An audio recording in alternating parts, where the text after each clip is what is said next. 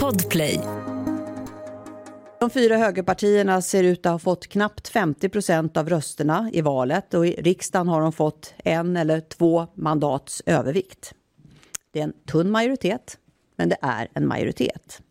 Så imorgon kommer jag därför att begära mitt entledigande som statsminister.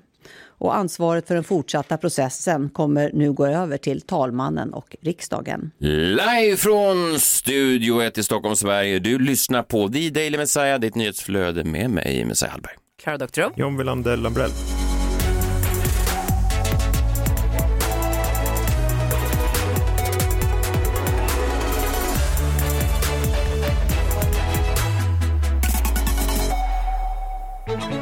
Så eh, fick vi äntligen ett resultat. Det blev väl det väntade resultatet i det svenska valet. Det blir då eh, ja, högersidan. Tajt, men ändå eh, ja, så som man trodde att det skulle bli även med de här sista räknade rösterna. Så gratulerar till alla som röstade på, på högersidan. Mhm. Eh, och eh, nya tag, ni som röstar på vänstersidan. Om fyra år. Ja, nej men men det var en ganska, jag försökte göra en så politiskt, eh, det är så viktigt Neutral. nu. Ja men det är så viktigt nu att inte stöta sig med någon. Men vet du, det är ännu viktigare än någonsin. Fast För nu jag, avslöjade du att du... Ah, okay. jag upplever ju att eh, eh, det, du får otroligt mycket troll efter dig om du skulle visa vänstersympatier nu. Är det inte så? Ja, det här är ju, det här kan man ju tvista om, för jag har, det har ju då varit ganska många svenskar som har varit i media de sista dygnen här och varit väldigt, väldigt upprörda. De har gnällt. Det är folk som har gnällt och gnällt och gnällt och gnällt. Isabella Löwengrip har varit i media. Hon har gnällt, hon säger motsatsen. Man får väldigt mycket hat om man går ut och visar högersympatier. Hon och hennes blåa vänner, de kan knappt Ja, de kan knappt våga, de vågar knappt avslöja att de har röstat på, på, på Moderaterna till exempel för, för att de då får enormt mycket hat. Så att sen har ju folk då eh, skrivit eh, tillbaka och sagt att testa vänster och då, vi får mer hat. Det är en, en intern tävling, men de har gnällt i alla fall. Så Isabella Löwengrip har varit ute och gnällt i, i medierna. Sen har också Jon Olsson och eh, Janni Deler, de har eh, också gnällt. Det är ju då, han är skidproffs och hon är väl eh, eh, influencer. Ja, eh, och eh, Eh, ja, ja. Skidproffs vet jag inte om Vad är han han ja, inte, Han är väl inte skid, han är väl snowboardåkare? jag tror han åker skidor. Nej, jag tror att han åker snowboard. Ja, Klara? skitsamma. Jag vet inte, det är Nej. väl någon extremsport eller Exakt. Är skidåkning en extremsport? Det tycker jag. Jag- Det beror på hur man åker. Tror, Ja, det gör det. om man åker Vasaloppet så är det Längdskidor är inte en extremsport. Nej, nej, något. nej. Eh, Skidåkare står det faktiskt på hans wiki. Ja, okej, förlåt. Mm, tack. Faktakoll är väldigt viktigt i dessa tider också. Faktakoll. Ja, men skidproffs, är han inte typ extrem? Jo, men det är Vad så spelar det för roll? slow Nej, det kan man- style. Okej, glöm att jag sa Jag något. ska Han är komma till en- skidproffs. Jag ska komma Han till är en poäng. professionell skidåkare. Ska du märka ord hela, då blir det Nej, lång det ska jag inte torsdag. göra. Det är tidigt på denna torsdag morgon. Jag försöker bara ta mig till en poäng. Han och hon har också varit ute och gnällt. De har då gnällt, de eh, har precis gått ut och sagt att de ska skilja sig. Och då har de gnällt i medierna att folk eh, säger taskiga saker på deras YouTube-video.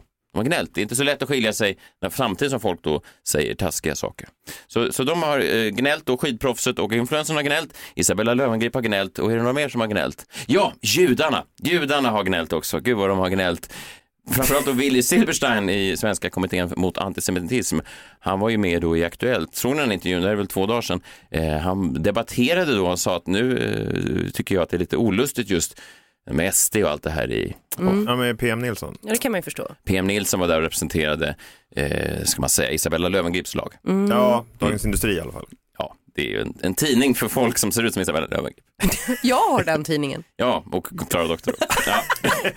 ja, men han, åh gud vad han gnällde. Åh, han var ju aktuellt att gnälla. Eh, och PM Nilsson var då för att väga upp, det här är ju så viktigt idag att ha båda sidor. Eh, PM Nilsson, han ser, om man inte har sett PM Nilsson så ser han ut som en kille som eh, driver Dagens Industri. Han tyckte att Willy gnällde lite för mycket, så här sa PM Nilsson. Den den enda bedömning man kan hålla sig till är ju liksom observerbara fakta. Och då har man partiets dokument och man har framför allt de förslag som kommer i riksdagen. Det är de som de andra partierna måste förhålla sig till. Och det, där, därför, det, det, det är svårt numera att hitta, att hitta ens radikala eh, eh, ståndpunkter där. va? Vad säger du om det där? Det finns inget liksom, konkret Nej, att, men alltså- att ta på. Finns inget konkret, PM Nilsson sa. Ge mig någonting konkret som SD eventuellt skulle kunna ha gjort som skulle kunna hota judarna. PM Nilsson är bombsäker. Det finns inte ett enda konkret exempel. Vad skulle Willy kunna svara på det? Det förra valet, för fyra år sedan, då gick Sverigedemokraterna bland annat till val på att jag som jude inte är svensk. Fan också. Fan också. Direkt hade han den där. Den var ju...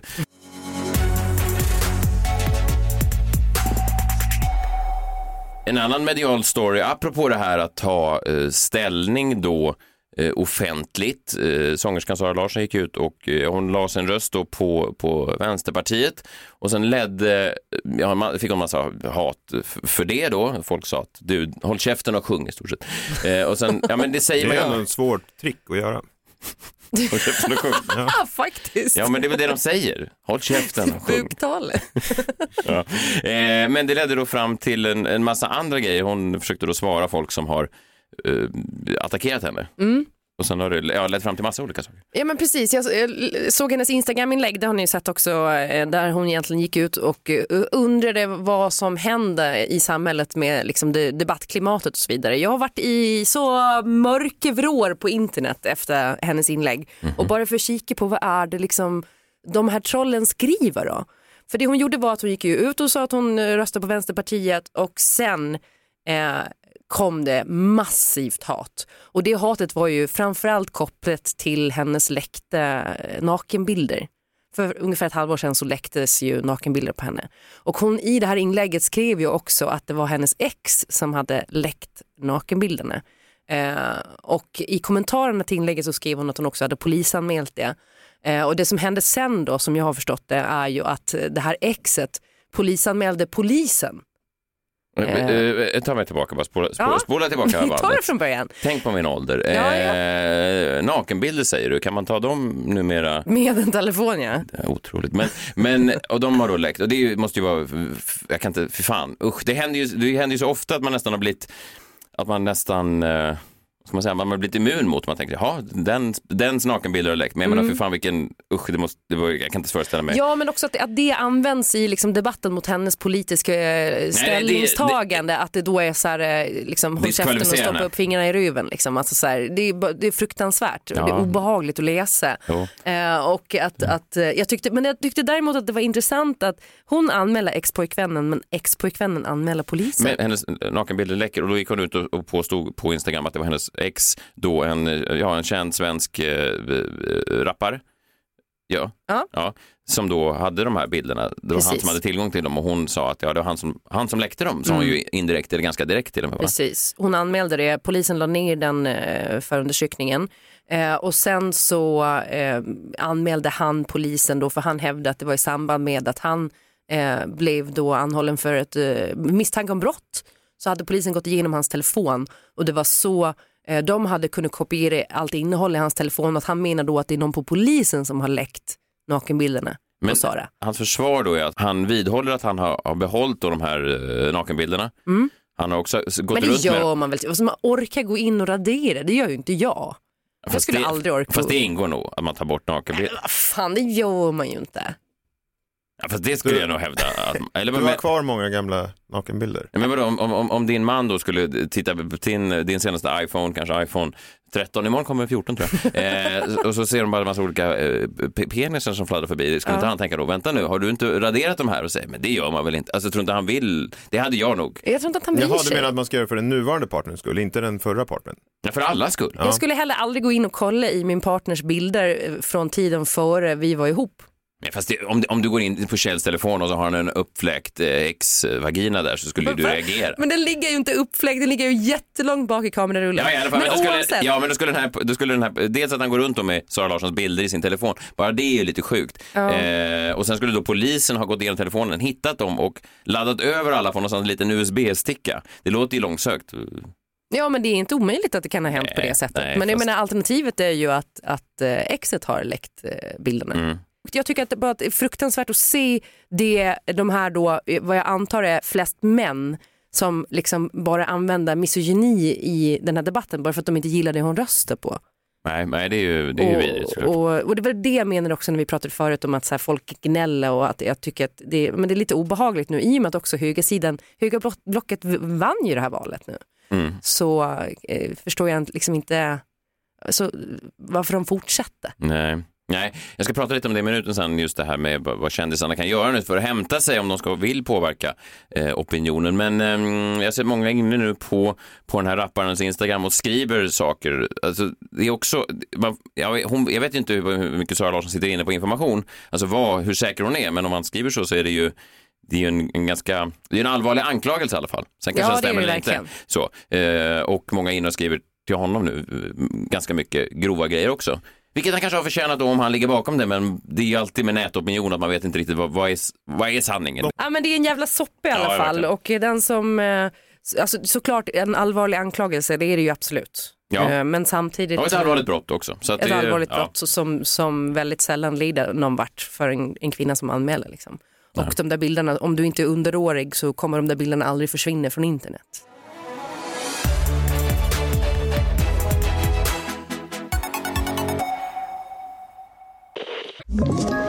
Ett poddtips från Podplay. I fallen jag aldrig glömmer djupdyker Hasse Aro i arbetet bakom några av Sveriges mest uppseendeväckande brottsutredningar.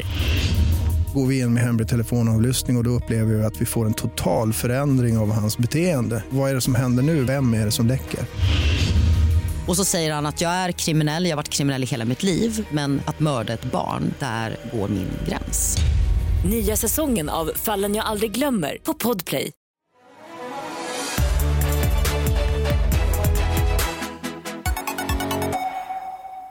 Sara Skyttedal, eh, högerns mest, eh, ja hon är väl alltså, vad ska man säga att hon är då? Hon är ju, om man skulle kasta någon som en ondsint högerfigur så är hon ju ganska bra. Alltså man ska göra en Disney-film om Ja. valet så skulle hon vara den elaka häxan som satt i sitt torn och kanske dränkte små kattungar. Alltså hon, har ju, hon, ser, hon, hon gillar ju att marknadsföra sig själv som, som högerns eh, Cruella de Vil.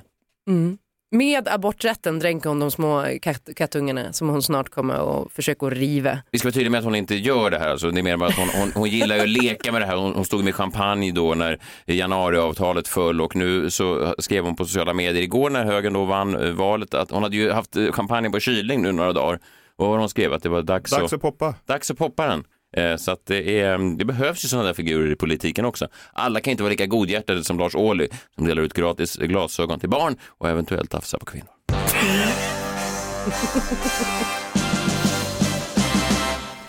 Messiahs minut. Eventuellt sa jag. Ja. Klaras från förtalsanvändningar.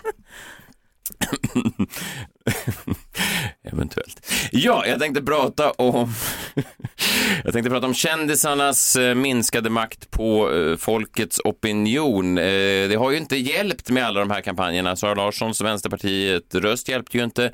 Ingenting som svenska kändisar egentligen sa omvände ju folket. Snarare blev ju då folket vansinniga på kändisarna och skrev då håll käften och sjung eller håll käften och var en clown eller vad de nu säger. Som någon skrev till, till oss efter vårt valavsnitt.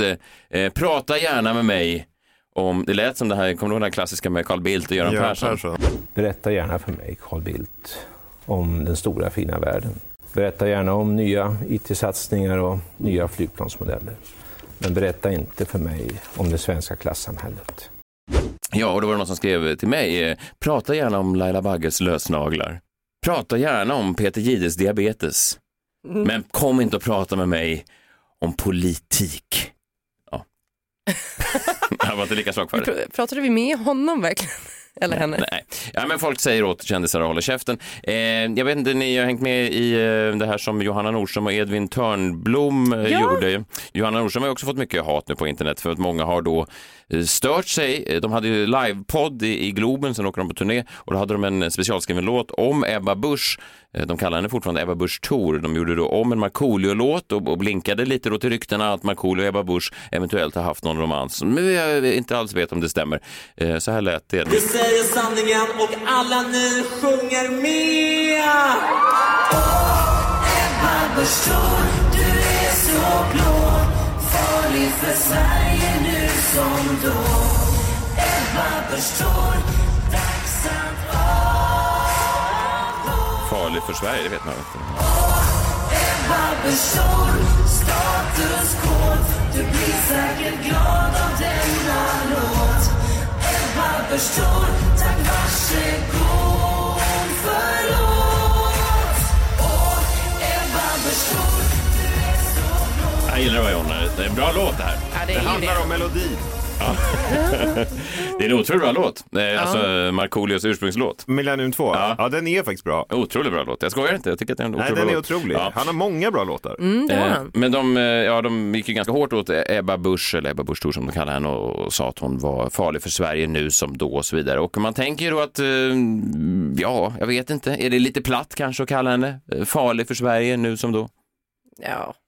Jag vet inte, men många har, jag tycker att det är många eh, influencers som har skrivit att hon är Sveriges farligaste kvinna. Mm. Det verkar, alltså, jag tror att de anspelar lite på det. Ja, jag vet, men vad, vad menar de är, är, är exakt det farliga? De menar då att hon skulle vilja inskränka aborträtten eller någonting?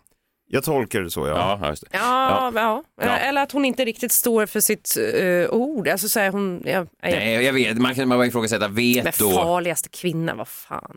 Det är väl hon... eh, Hinsehäxan. Nej, men hon, hon var inte hon. Det känns ju som att det är Arboga-kvinnan, ja. Ja. Inte Vilken tyskan, utan ty- Johanna Möller. Ja, fast tyskan är farligare. Fy fan. ja, jo. Skulle Alltså- vi kunna gå så långt och sen säga att alla vuxna kvinnor i Arboga är farliga?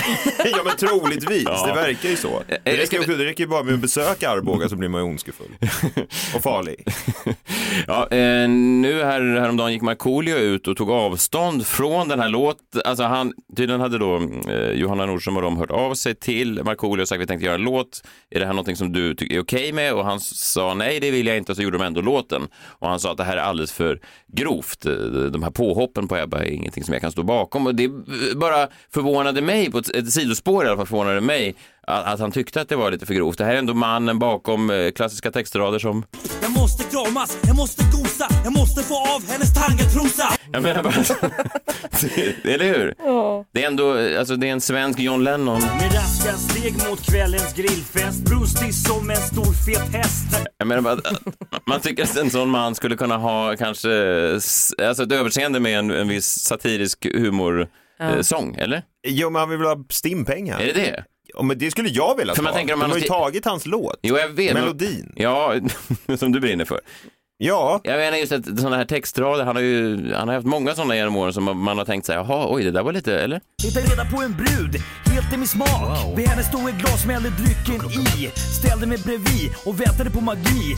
Jag menar att, Vadå, vadå, s- sjunger att han roppar en brud? ja, mm, ja, ja, Va? ja, Gud, jag har aldrig lyssnat på hans texter inser jag nu. nej, men, men nu är gränsen nådd i alla Är det fall. här från fredagslåten i Riks? Vadå, det här låter man ens barn lyssna på helt liksom okritiskt. Ja, jag bara säger att, att det är lite märkligt. Det här var ett sidospår, men jag menar, men vad kan svenska kändisar göra nu? För vi har ju uppenbarligen förlorat vår förmåga att påverka folket och styra dem rätt. Det är ju ingen som lyssnar på dem längre. Folk säger åt oss att hålla käften och ägna oss åt det vi kan, som till exempel Laila Bagges lösnaglar eller i ditt fall John, Peter Jihdes diabetes. Och, och jag vet inte, vad, vad, kan, vad, vad kan vi ens göra? Ska vi bara ge upp?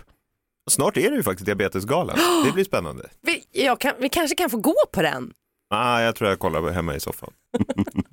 Men på något sätt känns det som att liksom cirkeln är sluten. Var det Dave Chappelle som, eh, ja, ironiskt nog eh, numera också uttalar sig politiskt. Men det fanns en tid han inte gjorde det och han då bad alla kändisar att, att eh, hålla käften och, och sjunga istället. I remember right around September 11th, uh, Ja Rule was on MTV. That's what they said. They said, we got Ja Rule on the phone.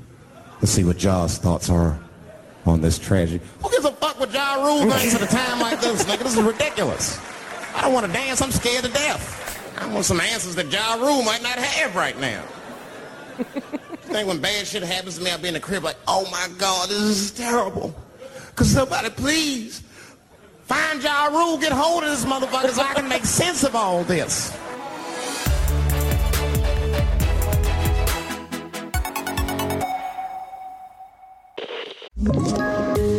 Ett poddtips från Podplay. I podden Något Kaiko garanterar östgötarna Brutti och jag, Davva, dig en stor dos skratt. Där följer jag pladask för köttätandet igen. Man är lite som en jävla vampyr. Man har fått lite blodsmak och då måste man ha mer. Udda spaningar, fängslande anekdoter och en och annan arg rant. Jag måste ha mitt kaffe på morgonen för annars är jag ingen trevlig människa. Då är du ingen trevlig människa, punkt. Något Kaiko, hör du på Podplay. Därför är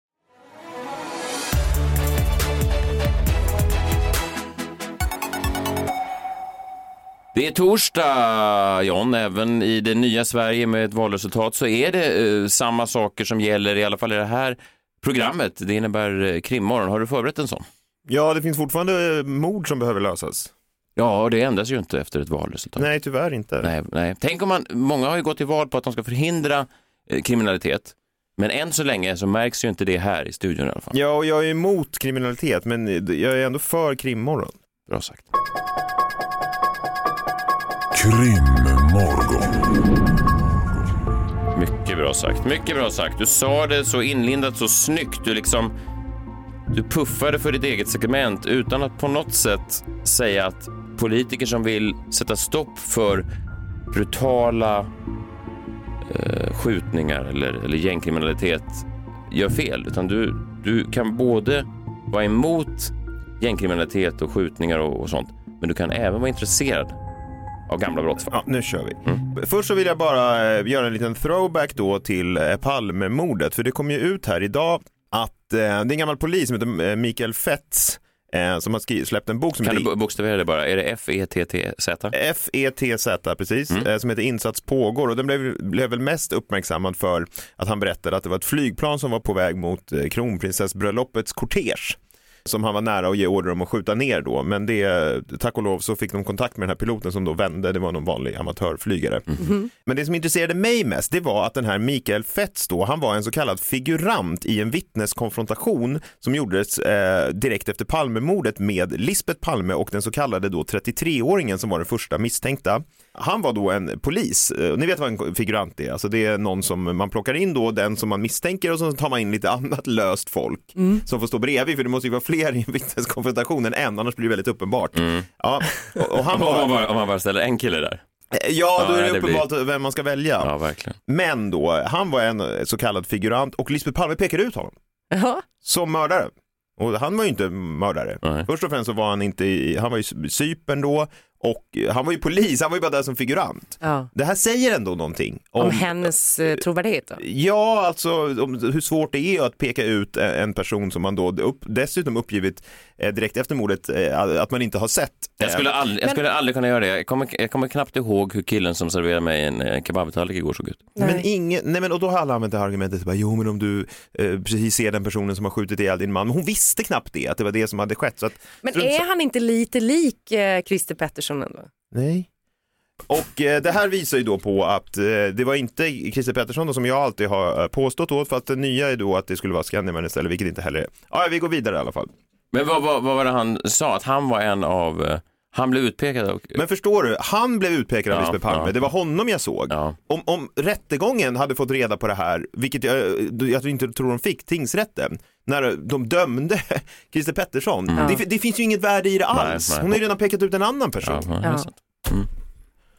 Och det här har jag ju tjatat om då i flera år medan då olika krönikörer på tidningar har fortsatt att hävda, men Lisbeth Palme har ju pekat ut honom, det är inte värt någonting. Men är han inte lite lik Christer Pettersson? Men tyst nu. Ja, men idag ska jag i alla fall prata om något helt annat. För idag ska jag prata om The Yogurt Shop Killings. Har ni hört talas om det? Nej. Och det här fallet är ett gammalt fall, olöst, men det är rätt aktuellt nu, i dagarna faktiskt, men jag återkommer till det. Jag börjar från början då. En decemberkväll 1991 så var 17-åriga Eliza Thomas och Jennifer Harbison på sin arbetsplats. De jobbade på yoghurtshoppen I can't believe it's yoghurt, vilket är vad jag tänker att Messiah ropar ut varje gång han öppnar en hallonjoggi hemma. jag ser det framför mig. Jag kan inte tro att det är yoghurt. V- Var det inte även det som de gjorde ett Seinfeld-avsnitt om? Ja, men den hette ju inte, jo precis, Ja. en yoghurt, fat free yoghurt. Ja, ja, men att de besökte en, en viss kedja då i USA som, som påstod att det var mycket nyttigare, men sen visade det Ja, sig att den... att det var fat free, men det var det ju inte då. Nej, Ja. precis. Det var, ju- den svepte ju över USA där någonstans i början av 90-talet, just den där kedjan. Can't believe it's yoghurt. I can't believe it's yoghurt. Ja. Ja. men yoghurtglassen pikade ju där i början. Så att det, Jag vet inte ens vad yoghurtglass är. Ja, men det är en nyttigare glass sa de ju. Det smakar skit. Vad Nej. yoghurt? Det låter ju Ja, skitäckligt. ja, det är ganska gott faktiskt. Jag tycker det är helt okej. Det går inte upp mot en äkta gelato, men det är... Ja. Ja, ja, det var, de, de jobbade där i alla fall. Det här var 1991, så det var väl precis där när Seinfeld-avsnittet kom. ja, när yoghurtglassen pikade. Jennifer och eh, Eliza jobbade där då de var 17 år och Jennifers lilla syster Amy var också i den här butiken då tillsammans med sin kompis Sarah, de var lite yngre. Så de var fyra kvinnor och tjejer i butiken när de började stänga som vanligt den här kvällen klockan 23. Två ute i butiken och två i personalrummet där bak. En timme senare, vid midnatt, så ringde en patrullerande polis in en brand i den här yoghurtshoppen. Och när brandmännen kommit dit och släckt branden så hittade de då fyra kvinnokroppar i det bakre personalrummet. Och här kommer lite otäcka detaljer då, eh, lite triggervarning. Alla offer hade blivit bundna och skjutna i huvudet med en eh, 22 kalibrig pistol. Några av dem hade också blivit utsatta för övergrepp och man hittade främmande manligt DNA på en av kvinnorna. Huvudingången till den här yoghurtshopen var låst, men en bakre personalingång stod öppen. Kassan var tömd på pengar, men en säck med kontanter stod orörd bredvid kassan. Några vittnen som varit på den här yoghurtshoppen precis innan stängning berättade att det varit en man där som bett om att låna toaletten och sen varit där inne jättelänge. Och ett annat vittne sa att det suttit två män i ett bås längst bak precis innan stängning och att de sett lömska ut. Citat. Lömska män i en yoghurtglassbutik. Ja, det är ingen bra look om man vill verka oskyldig, alltså lömsk. Jag antar att han den här eh, som Lisbeth Palme pekade ut också såg lömsk. Ja, antagligen. Hon Ja. pekade nog ut, ja, men alltså, Lisbeth Palme har inte gjort något fel. Hon pekade väl ut den lömskaste killen i, liksom, i konfrontationen. Vet du vad jag eh, inte ser ut som? Lömsk? Nej, jag ser inte lömsk ut. Fast nu ser du lite lömsk när jag skulle gissa lömsk. på Ja. ja. Ja. Eh, och man har aldrig fått tag på de här eventuella männen då som var kvar där innan stängning. Och in, men initialt fanns det flera misstänkta. En tonåring som gick runt i ett köpcenter med en, med en just 22 kalibrig pistol som man inte kunde fastställa som mordvapen då, men han insinuerade att han och tre kompisar som alla var i 15 till 17 års åldern var skyldiga till morden. Men efter att förhört honom flera gånger så bestämde sig polisen för att han troligtvis ljög för att bli av med misstanken om vapenbrott de hade, vilket ju låter lite konstigt men det var så de resonerade i alla fall. Sen då, flera år senare, eh, ingenting har riktigt hänt här, men då började en ny spaningsledare ta över det här fallet och han plockade upp det här spåret igen. Och de här fyra männen som nu var i 20-årsåldern plus, de togs in igen och förhördes en rad gånger. Och enligt polisen så erkände några av dem nu att de deltagit igen, men ingenting från de här förhören sparades. Alltså det var alltså ingen video, ingen transkribering, ingen ljudupptagning. Allt byggde på polisens återberättelse av de här förhören. Men då en åklagare åtalade två av männen, oklart varför. Han hade liksom, den här åklagaren han hade inga bevis, inga tekniska bevis, egentligen inga indicier heller, utöver då de här påstådda erkännandena. Trots det så dömdes de två männen till döden respektive livstidsfängelse och en av de här männen fick livstid istället för döden eftersom han var 15 år vid då det påstådda brottet. Men det fanns ju ett stort problem med den här rättegången och det var ju att åklagarens taktik hade ju varit att använda den enas erkännande i rättegången mot den andra. Och det här är liksom, det är inte tillåtet. Ja, de, de spelade ut dem mot varandra? Nej, eller? utan du spelade upp ett erkännande i en rättegång. Mm. Och det är tekniskt sett, det är inget vittnesmål. Det vill säga om du ska vittna mot någon, då måste du sitta där i rättegången och liksom uppge ditt vittnesmål då under ed. Om någon erkänner, om jag erkänner ett brott och säger, ja men Messiah gjorde det här med mig, då får inte åklagaren använda det i en rättegång mot dig. Nähä. Nej. I alla fall inte i, i, i Texas på den här tiden då. Nej. Eh, det här var i Austin i Texas som jag inte sa det i början. Och år 2009 så friades de här båda männen av den, just den anledningen att de inte hade fått en rättvis rättegång. Åklagaren menar ju då på att vi kommer ju åtala dem igen såklart, men det blev aldrig någon ny rättegång och detta eftersom det här DNA som jag nämnde i början man hittat inte tillhörde någon av fyra männen. Nu kunde man ju testa det, det var 2009, det kunde man inte 90, 1991 och det DNA hade aldrig testats och de kom fram till att det stämde inte in på någon av de här fyra männen. Det här DNA, utan att gå in på för mycket detaljer, finns också på ett ställe där det ja, inte ska finnas då. En av poliserna som fått fram de här erkännandena hade också tidigare fått kritik för att få fram falska erkännanden i andra fall. Och det låter ju lite misstänksamt då. Och jurymedlemmar från den här originalrättegången sa att vi hade inte dömt de här två männen om, man, om vi visste om det här om den här polisen. Vi hade inte heller dömt om vi visste om det här med DNA. Så man, de här jävla rättegångarna, alltså, ja, varför dömer ni någon då? På Nej, liksom nej. ett erkännande? Jag blir så... Men de friades nu? Nu friades de och kommer ut då 2009. Även han som eh, de hade dödat? Nej, nej, men han, han, det, det hade inte fastställts Nej. då. Nej, jag förstår.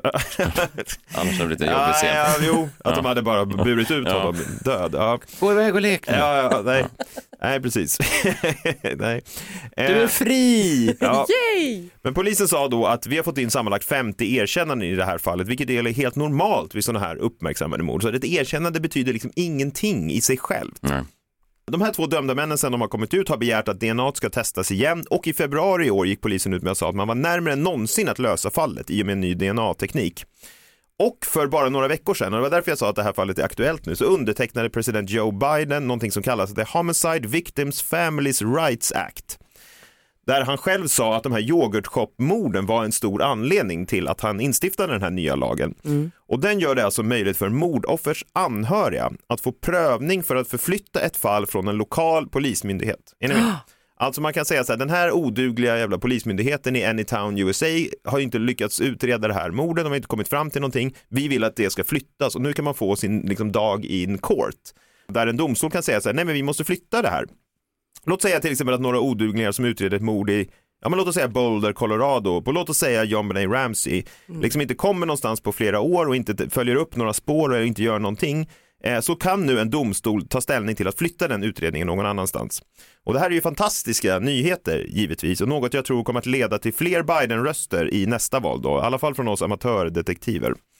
Att du ska bli, försöka få rösta i amerikanska val? Jag har aldrig velat rösta på en president mer än på Joe Biden av just den anledningen. Jag tror att det kan finnas andra hinder just om du, men okej. Mm. Ja, men jag måste hinna bli medborgare Ja, innan ja. liksom, ja, 2024. och Why did you Why did you um, come to the United States of America, sir? Well, I really want to vote for that new DNA. In pursuit of happiness and DNA evidence. Ja. Men eh, vem fan mördade då de här fyra kvinnorna i yoghurtshoppen den där decemberkvällen i Austin 1991? Var det de fyra tonåringarna? Ja, alltså min gärningsmannaprofil utgår från att det här var en eller flera mycket organiserade mördare. Och en organiserad mördare, det säger någonting. Alltså man lyckas kontrollera sina offer, binda dem, inte väcka någon uppmärksamhet och sen förstöra bevisningen genom att starta en brand. Det gör inte någon som har en psykos eller någonting sånt till exempel.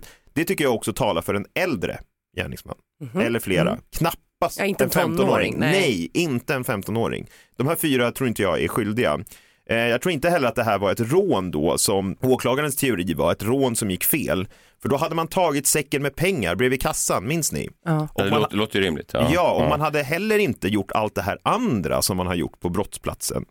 Och jag tror att det här var en eller max två gärningsmän i 25 till 40 års åldern som hade planerat det här. De hade varit där förut, valt dag, visste när de stängde, visste vilka som jobbade, de här två tjejerna. Men man visste ju inte då att en av kvinnornas lilla syster och hennes kompis skulle vara där vid stängning. Alltså var de i fyra istället för två som de egentligen borde ha varit där.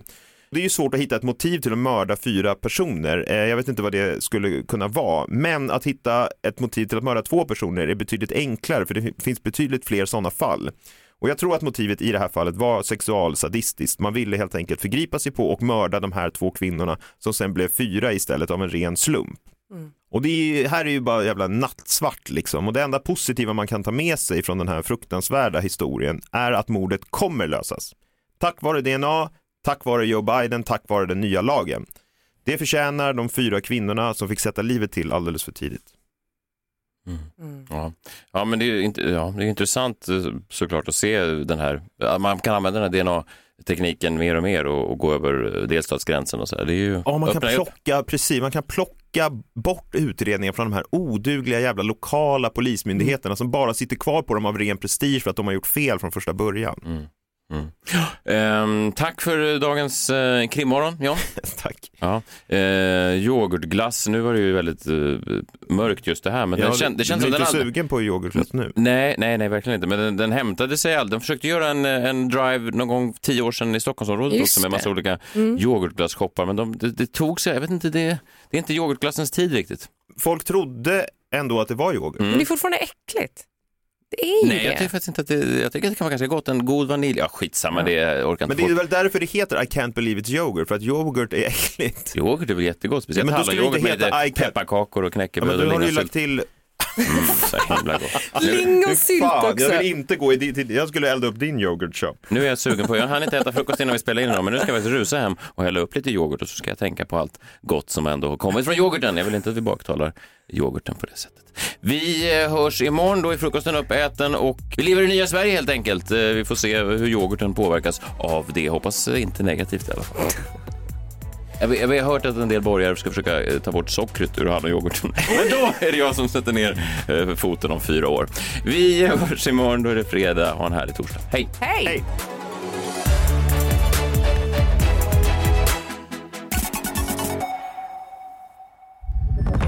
Podplay, en del av Power Media. Ett poddtips från Podplay.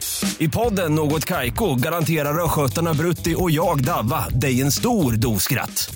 Där följer jag pladask för köttätandet igen. Man är lite som en jävla vampyr. Man har fått lite blodsmak och då måste man ha mer.